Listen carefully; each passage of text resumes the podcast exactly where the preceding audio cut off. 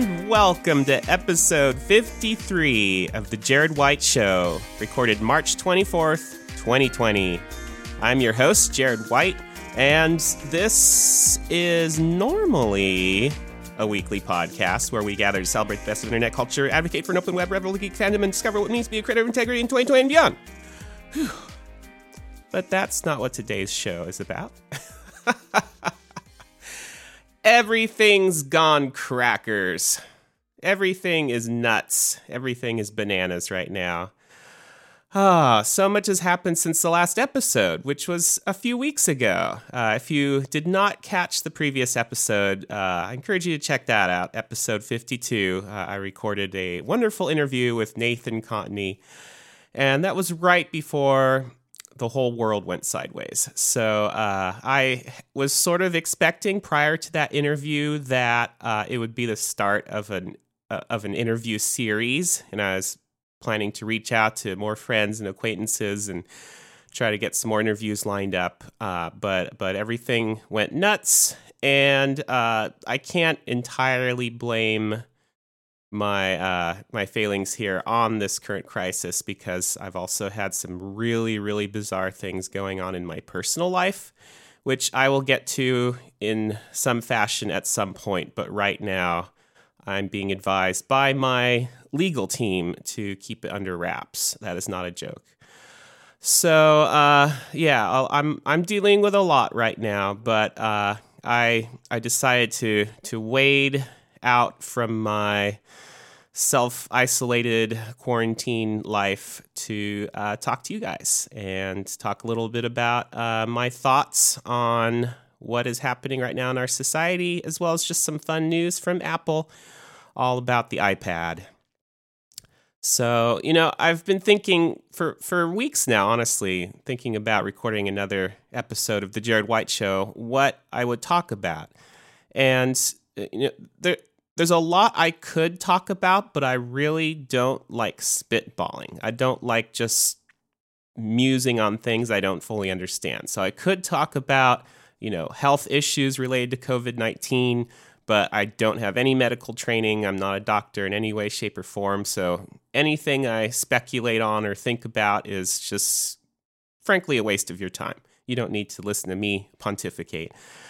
Uh, I could talk about economic impacts, how this will affect the global economy or local economies going forward. But uh, honestly, you know, the, the best economic experts out there only have a vague sense of what might happen. And there's so many different ways this could play out over the next few weeks and months. So, again, I don't want to just sit here and pontificate on things I don't really understand at all. Uh, all I can say is I feel very sad I feel very sad when I see so many local businesses here in Portland shutting down, some possibly for good, others just trying to ride things out. Um, couple shocking pieces of news. Uh, Powell's Books. Uh, if you've ever been to Portland, you may have been to or at least heard of uh, the City of Books. At Powell's Bookstore is literally a city block of a multi story building uh, filled with used and new books. It's an incredible destination. It's one of the most amazing independent bookstores, I would say, anywhere in America, um, and certainly up there in the world. But no longer because obviously everything is getting shut down everywhere, including in Portland. And Powell's Books announced that they basically were laying everybody off. So, so there is no more Powell's Books as we know it in its retail form. They do still have a website where you can order books online, and that's really the only way to support Powell's right now. I think the hope is that eventually, when everything gets back up and running, that Powell's will, you know, be able to reopen and rehire people and and start the retail process over again. But uh, who knows? Who knows what will happen? And uh, a similar announcement from McMenamins. Uh, McMenamins is an incredible semi local chain of brew pubs, restaurants, hotels, uh, just incredible destinations in the Pacific Northwest. They're in Washington State as well as Oregon. Uh, and at least here in this area, in the Portland area, you can barely drive around in Portland and surrounding towns. Uh, you can barely drive anywhere without bumping into a McMenamins. Uh, and they're fantastic. I've been to a bunch of different locations, and they're so cool. They're so amazing. A lot of the locations used to be uh, schools or other historic businesses or other historic buildings that McMenamins uh, basically uh, remodeled and sort of restored to not necessarily their former glory, but something sort of like a hyper real experience. it's almost like if if Disneyland ran a brew pub in a way. It's just uh, you know everything is very quirky and whimsical and sort of faux historical. And uh, anyway, uh, I just have been such a fan of McMenamins, and uh, similar to Powell's, they announced that they basically were having to lay everyone off because uh, all the McMenamins are closed.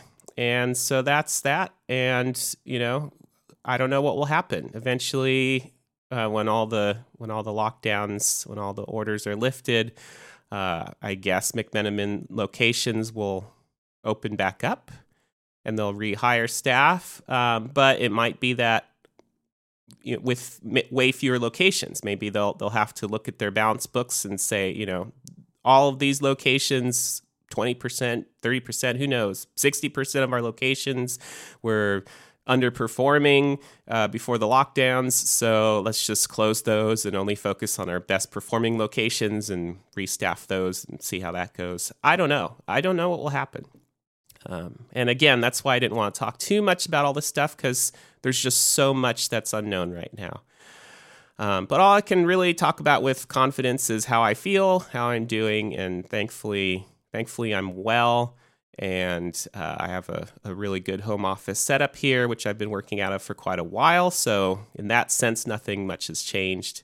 So I'm thankful for that, and I hope everyone listening to this is also doing well and um, and know, surviving the the quarantine life.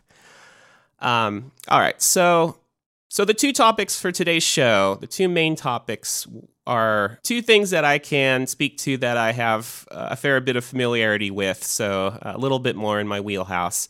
And the first is what effect this COVID 19 worldwide crisis what effect will it have on remote work and using the web for for work for productivity. And you know so much is being written about this right now so much is being talked about. Uh, so I, I just wanted to share my perspective as someone who has been working in the tech sector for a long time and who's been a remote worker for most of that time. Uh, all the way back to the 90s i have worked uh, a lot of the time as a freelancer or even if I worked for another company, that company itself provided consulting services. So the kind of ways I was interacting with clients through that firm was still sort of as a freelancer. Uh, so I have a lot of experience of working as part of remote teams. Some thoughts here. I would say remote work has been pretty well accepted by so many businesses of a small to medium size uh, around the world, or at least in America. I'll, I'll limit this to America because that's where I have the most experience. Uh, I, I've I myself have worked with with plenty of small businesses, nonprofits, what have you, where uh, remote work is fine. You know, maybe they have offices that accommodate all the people at work for their firm, uh, maybe they have you know a, a, small enough office that it only fits a few people at a time, and some of their workforce is always remote. Uh, there's so many different configurations, but I think for quite a while now, uh, a lot of smaller firms have been pretty pretty enthused about remote work. Have been uh, doing a fairly decent job of incorporating remote work into their uh, normal routines and business processes. However, the the place where this has really fallen flat and it kind of mystifies me to a great extent uh, is with larger businesses, larger corporations, and most notably in the tech sector itself. You see companies like Facebook or Google or Apple or Amazon or a whole bunch of other businesses that are really large, really substantial, that are in the tech sector that have not been friendly to remote work. And again, this this has always mystified me because if any part of the economy, if if any one industry should be all over remote work more than anybody else, it should be the tech sector because we're the people that enable remote work. We're the people that make remote work possible. We're the people that develop the tools. We're the people that develop, you know, the the substrates of the internet that make remote work possible. And so it's just crazy to me. You know, you hear these stories like a few years ago when Marissa Mayer took over uh, running things at Yahoo and actually cracked down on existing remote work policies that Yahoo had and basically said, hey, we want to foster collaboration and, and greater synergy between different teams and blah, blah, blah, and increase innovation across our firm. And so we're going to drop all these remote work policies and force everyone to come into fancy Silicon Valley offices every day. Ah, it was so frustrating. It was so ridiculous. And, you know, look at what happened to Yahoo. I don't think that worked out the way they expected. oh man. Yeah, so there's there's been this weird uh I don't know. I don't know what you'd call it, but uh, this weird dysfunctional relationship between uh, a lot of tech companies and remote work, which makes absolutely no sense to me whatsoever. But uh, but look at what's happening now. I don't I don't want to sound like I'm you know cheering anything that's going on right now because because this is a tragedy. You know the way the coronavirus has affected the world is a huge tragedy. I don't want to make light of it in any way. Um, but just as an impartial observer looking at trends, looking at what's happening right now, the way businesses are having to adapt, the way workers are having to adapt, uh, we're in an environment now where remote work is not an exception, it's the norm. At least in these industries where it's possible to be a remote worker. Obviously, there are lots of jobs where you can't do remote work. You have to be on site, you have to be interacting with things or people or or objects or machines or whatever. You know, you can't do your job remotely. I, I understand that, but uh, let let's just limit this conversation to any job that can be done on a computer somewhere as remote work. Uh, you know, if it can be done as remote work, at this point, it's probably being done as remote work. So remote work is now becoming the norm. Uh, so many people working from home. Uh, unfortunately, you know, I've always shied away from using the term work from home because there's so many other places you could work from. You could work from coffee shops, you could work from uh, co-working spaces. Uh, you could work on the road. You know, I've I've done meaningful work for clients, work I was billing for, while sitting on a picnic table in the middle of the woods somewhere because I want to get out and get some exercise and hike in the beautiful nature surrounding Portland. And I've done work that way. You know, all you need is a cell phone connection. So, uh, so you know, I've always shied away from the term work from home. But right now, remote work by and large is work from home because everyone is you know being told to self isolate and and stay home if at all possible. So, uh, so right now, remote work and work from home is kind of synonymous. But at any rate, that is now the norm.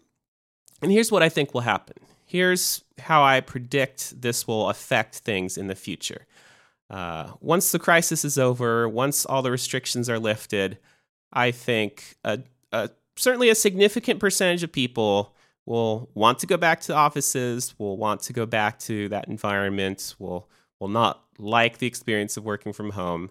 I think that's that's totally reasonable to expect that. But I also think that a lot of people a, a very significant percentage of people that previously were not remote workers are going to realize that they want to be remote workers now. Like that that is a valid way of working and they like that. They like that flexibility. They like the way it uh, changes the dynamic of of how they focus on their work. And I think um, I think you're going to see a lot of of companies, particularly these larger corporations that have not been friendly to remote work policies. I think you're going to see a lot of demand from people saying, "Hey, we want to continue these remote work policies. We want to be able to work from home." you know, maybe not all the time. Maybe we still come into off the office for big meetings or, you know, particular things that uh, need to be kept very secret. Um, you know, you certainly look at a company like Apple, and there's a lot of things that they uh, that they do that have to be kept very secret. And so, you know, you can't imagine somebody working on a marquee feature for a future version of the iPhone uh, you know, tinker, tinkering away on the code at home somewhere, you know, without all these security measures in place. Like it's hard to imagine that sort of thing. But there's plenty of things that Apple does that you don't have to have a crazy level of secrecy around. Like, you know, something I want to talk about later is trackpad support in iPad OS. I feel like, uh, you know, if that were a feature that work that everyone kind of just knew was being worked on and it wasn't as secretive that this was a, an upcoming feature I don't see any problem with that at all. In fact, like I actually think it's dumb when there's just incremental improvements like that that are really going to affect people's lives for the better.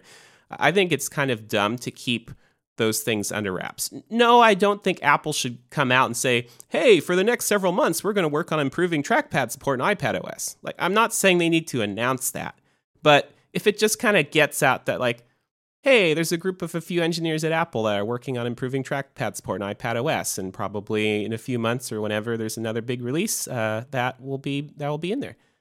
That's fine. That, that's not going to surprise anybody. It's not going to tip off competitors. Like you'd you'd have to be a moron if you're at Microsoft working on the Surface line. You'd have to be a total moron to think to yourself, "Oh, uh, Apple is not working on improving their trackpad support in iPad OS." oh my goodness! They just launched a new version of their software. It has improved trackpad support. We didn't see that coming. That's just dumb. So, so, anyway, I need to wrap up this rant here. But the point is that there is plenty of stuff that large companies, Apple, Facebook, Twitter, whoever, there there's plenty of stuff that people can work on that doesn't need to be some crazy secretive thing that's uh, you know all locked down within the company. Uh, there's plenty of stuff people can work on and i think a lot of people are going to want to stay primarily remote workers after everything is said and done. And you're going to see this dramatically change the the the structure the nature uh, the the the the way things get done within a lot of companies after this. Uh, and I think uh, you know there there will be growing pains. There will be a lot of adjustments to make, but I think uh, the the end result of all this um, will be a big win. I think it will be a big win for workers. Fewer people having to commute all the time out on the road, uh, polluting the environment unless they have a Tesla, but uh, I think it, it might change. Um, you know, it might change where people are located. Maybe some people realize, like, hey, I can be remote worker, which means I don't have to live in the middle of San Francisco or Silicon Valley and pay top dollar for a tiny little apartment. Uh, I can move to, you know, Boulder, Colorado, or I can move to, you know, somewhere in Arkansas because I have family there and yeah, I like uh, the landscape there. So I'm going to live in Arkansas now, but I'm still going to be remote work. I mean, this could change a lot. This could change a lot in the next few years, decade, uh, when more and more people realize that they don't have to be centrally located in a few major tech hubs to do their job. And companies will realize that they don't have to hire everyone at these top dollar prices because they live in these very expensive places. Uh, and I, I think uh, I think this is going to be a win for everybody. It'll be a win for companies because they'll have more flexibility in who gets to work for them. And it'll be a win for the workers because they'll have more flexibility in how they work, where they work, and where they live.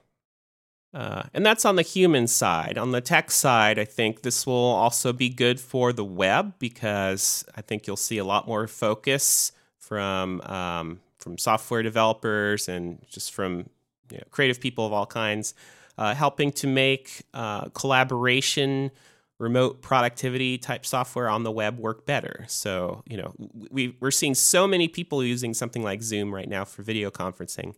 Um, but but built-in native video conferencing in web browsers has been a thing for a while, and I think you know, anyone that was working on technology to uh, to enable video conferencing in web browsers to improve that, I think you're going to see all of those efforts accelerate now because there's so much demand for it all of a sudden, and I think that's going to be good for the web. I think uh, you know, multi-directional media, whether that's audio, whether that's video, whether that's uh, sharing files or uh, collaborating on um, documents or whiteboards or whatever. Uh, you know, all of these kind of remote tools, I think, are, are going to go from the realm of somewhat esoteric, somewhat niche, perhaps, to everybody's using them. It's completely mainstream. I, you know, I I'll go so far as to predict that in a few years, you know, folks far outside of the realm of the tech sector will be using, uh, you know, on their tablets or computers or, or possibly even their phones. Uh, folks will be using uh, these real-time, two-way, multi-directional collaboration tools on a regular basis. I think it's just going to be standard for everybody, uh, and this this current crisis is accelerating that. Um, the reasons for having to get better at these tools are terrible, but you know, at, at, the end of the day, I, I think the the upside here is that these tools will get a lot better and a lot more people will use them. All right, I can't believe I've been talking as long as I have on this first topic. I thought I would get through it pretty quickly and get on to the second one.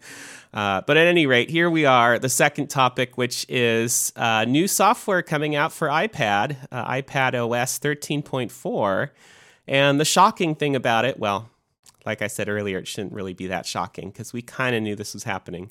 Um, but but what is shocking is is not that there's new support, better support for uh, for pointing devices for iPad.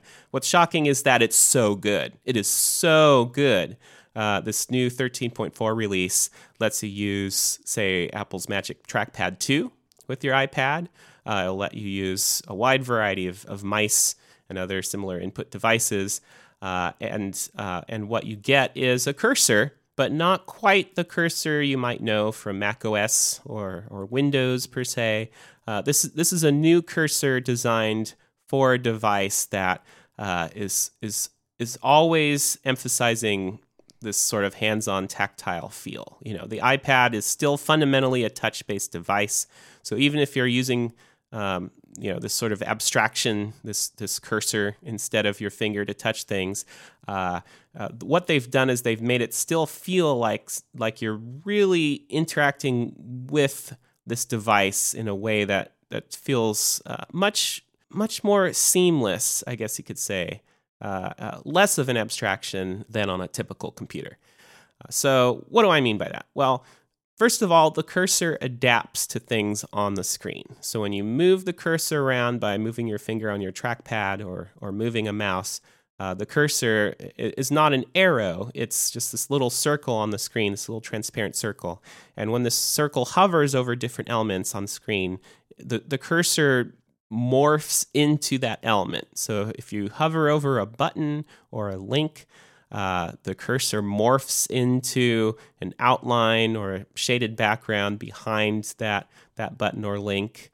Uh, if, if it hovers over an app icon, like on the home screen, uh, it essentially becomes that icon on the home screen. Uh, so just in so many different ways, like you know, if you're in split view and you have that divider between two different apps on screen, when you move the cursor over that split view, the cursor becomes the, the handle on the split view, and you can manipulate that.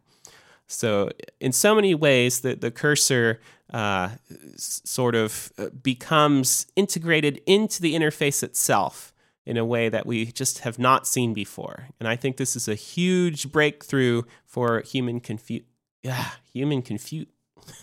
Why can't I say that? Human computer interactivity.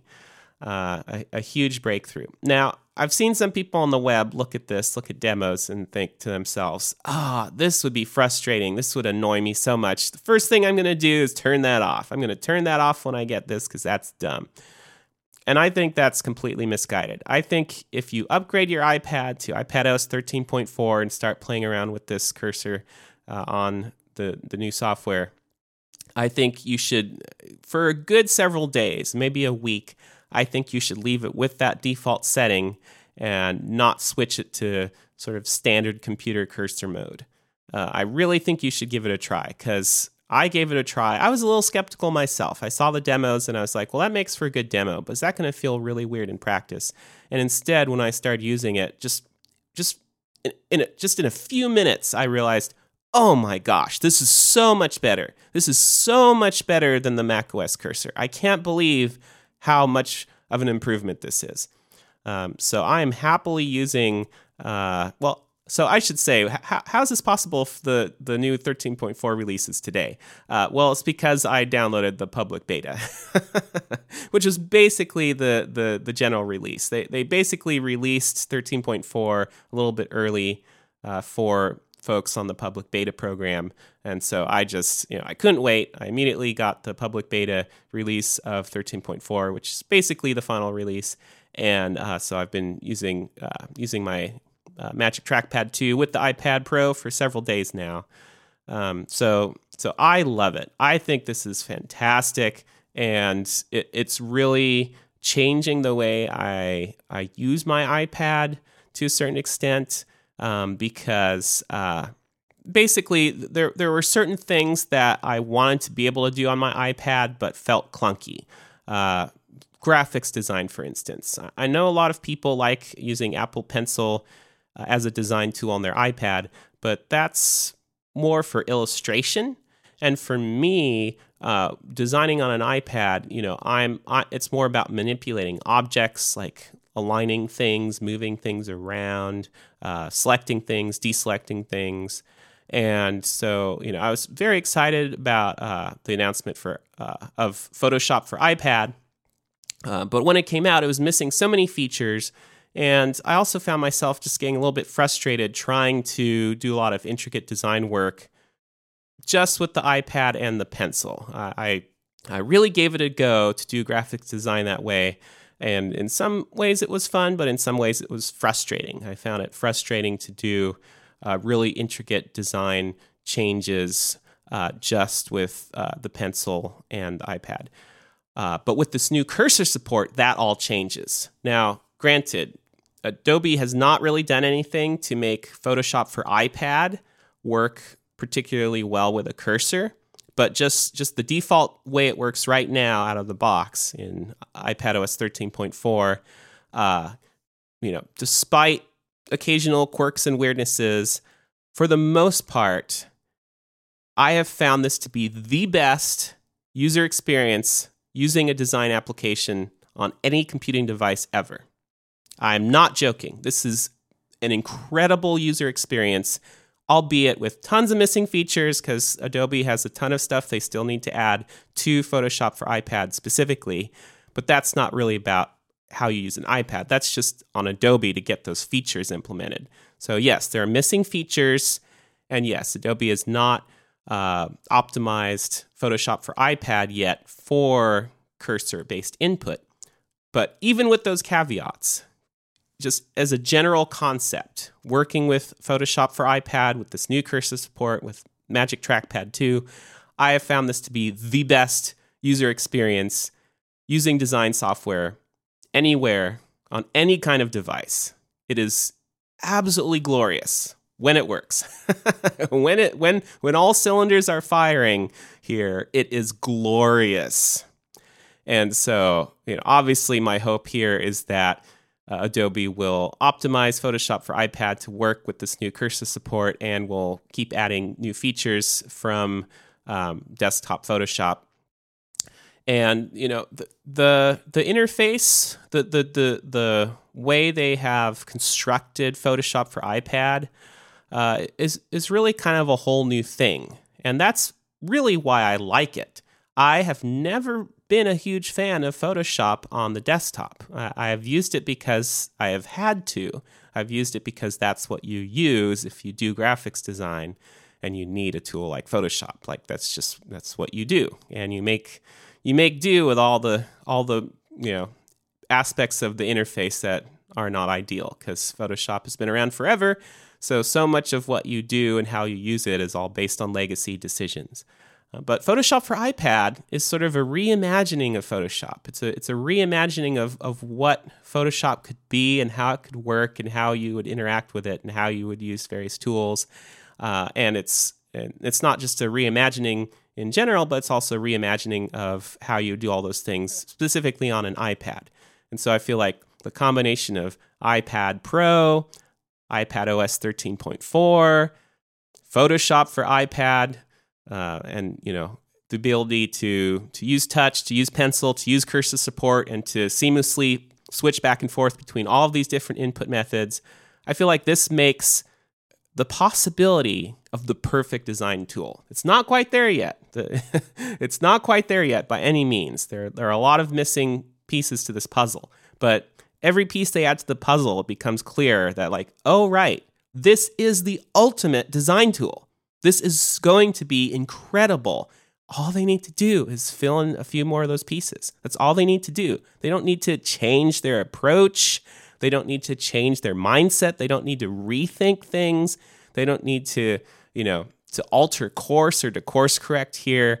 They just need to keep iterating and keep making it better and keep adding those features, you know, get more of these puzzle pieces in place and then it's going to be absolutely mind-blowingly awesome. Anyway, that's my thought. if you've checked out Photoshop for iPad, uh, if you've tried to do design work on an iPad, and you think it sucks or think it's it's not the right direction, if you uh, run back screaming to your trusty Mac to get real work done, uh, please let me know. Send me your hate mail. I can take it. no, don't. Please, please don't be too mad at me. But uh, but I, I, do welcome your feedback. Uh, if you have some thoughts on this, uh, please hit me up on Twitter. I'm at Jared C. White, or you can email me, jared at jaredwhite.com. Anyway, Apple announced some other things. They have actual new hardware out, new iPad Pro models, but not much has changed. The the big the big improvements really are just a little bit more RAM. It's now six gigs instead of four gigs standard on uh, on the whole lineup.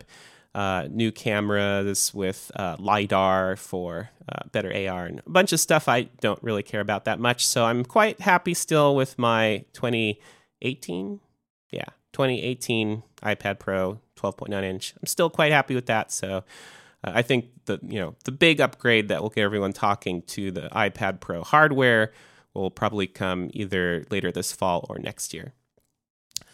Uh, and then the other big thing they announced was uh, the the new Magic Keyboard attachment for iPad Pro, uh, which will include a trackpad. so that's that's kind of the you know the direction this is all heading is that uh, you'll be able to uh, coming May. We have to wait till May, but but once May rolls around, uh, you'll be able to buy an iPad Pro or use the one you have already because this attachment's backwards compatible with the 2018 models.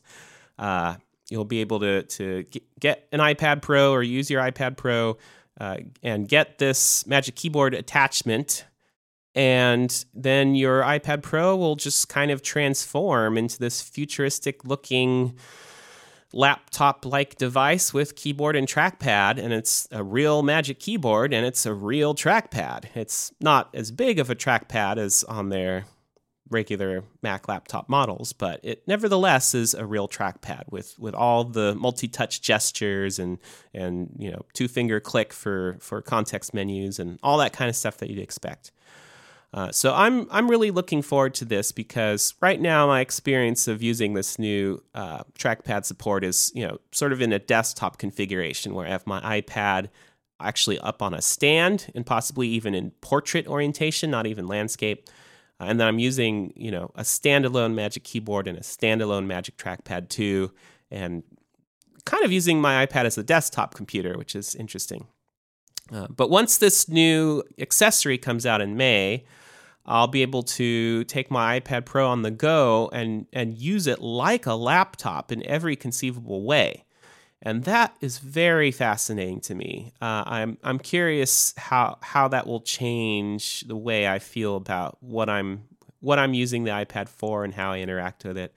Uh, as you may know, if you've been a long time listener, uh, I actually used the iPad Pro as my primary mobile computer essentially um, for quite a while. I wasn't actually using a Mac laptop.